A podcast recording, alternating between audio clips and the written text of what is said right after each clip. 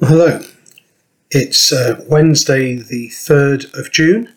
My name's David Brooke. I'm the hub leader for the Chapel Fields Hub Parish of Church Wigan. Uh, and I'm here this morning with our next daily reflection on the Psalms.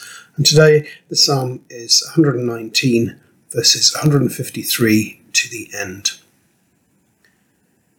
Oh, consider my affliction and deliver me for I do not forget your law. Plead my cause and redeem me according to your promise. Give me life. Salvation is far from the wicked, for they do not seek your statutes. Great is your compassion, O Lord.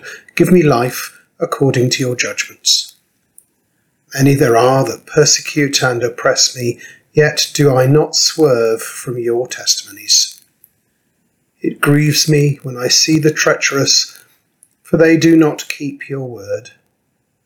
Consider, O Lord, how I love your commandments. Give me life according to your loving kindness. The sum of your word is truth, and all your righteous judgments endure for evermore. Princes have persecuted me without a cause, but my heart stands in awe of your word. I am as glad of your word as one who finds great spoils. As for lies, I hate and abhor them, but your law do I love.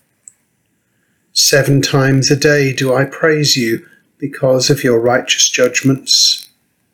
Great peace have they who love your law, nothing shall make them stumble. Lord, I have looked for your salvation and I have fulfilled your commandments. My, law, my soul has kept your testimonies, and greatly have I loved them. I have kept your commandments and testimonies, for all my ways are before you. Let my cry come before you, O Lord. Give me understanding according to your word. Let my supplication come before you.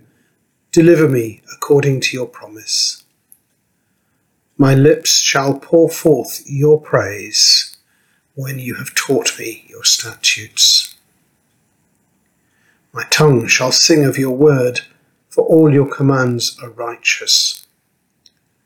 Let your hand reach out to help me, for I have chosen your commandments.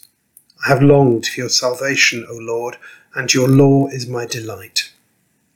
Let my soul live, and it shall praise you and let your judgments be my help. I have gone astray like a sheep that is lost. O seek your servant, for I do not forget your commandments. For the word of the Lord. Thanks be to God. I'm just coming to the end of a really good book on Christian freedom, uh, Bound to be Free by Graham Tomlin. It's been quite a hefty one, quite intellectually challenging, and I'm looking forward to finishing it today. Lucky for you, because that means you're not going to get the full lowdown on all the deep thinking in the book. But it is very much in my mind as I read this wonderful section of Psalm 119, the concluding verses, which are all in praise of the law of the Lord. Why? Simply because many people, including some Christians, would perceive being under the law of God as being the very opposite of freedom. Sometimes it even feels like that's what St. Paul and others are saying in the New Testament. Certainly, it's what a lot of people think Martin Luther's radical new approach to grace was all about. The thing is, though, it isn't as simple as that and Luther recognized that in his writings on freedom. To live in accordance with the law of God is a wonderful thing. It is to exercise the most wonderful freedom of all, the freedom to be who He created us to be, not a creature of our own invention. And free from having to reinvent ourselves, we're free, as Luther worked out, to serve others. We're free from the compulsion to compare ourselves constantly with others. It's as if we have aligned ourselves to north, like the needle of a compass. In the same way, we're free from the kind of agonizing envy of the choices of others, free to do the right thing for the right reasons. And that's a wonderful kind of freedom when so many people are thinking, well, if Dominic Cummings can go to Durham, why couldn't I do what I like? Or, if my neighbours are partying, why am I bothering to be careful?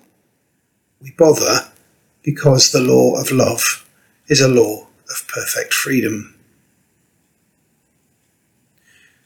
Psalm 119 invites us to chew on the law, to feed on the law, to love the law.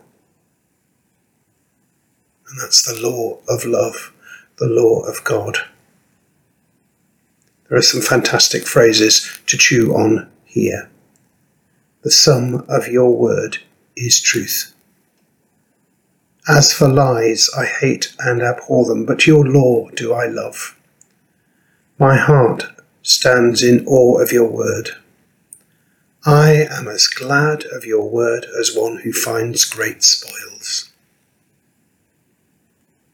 Go on then. Live the freedom of being the best God made you to be. Love his law of love.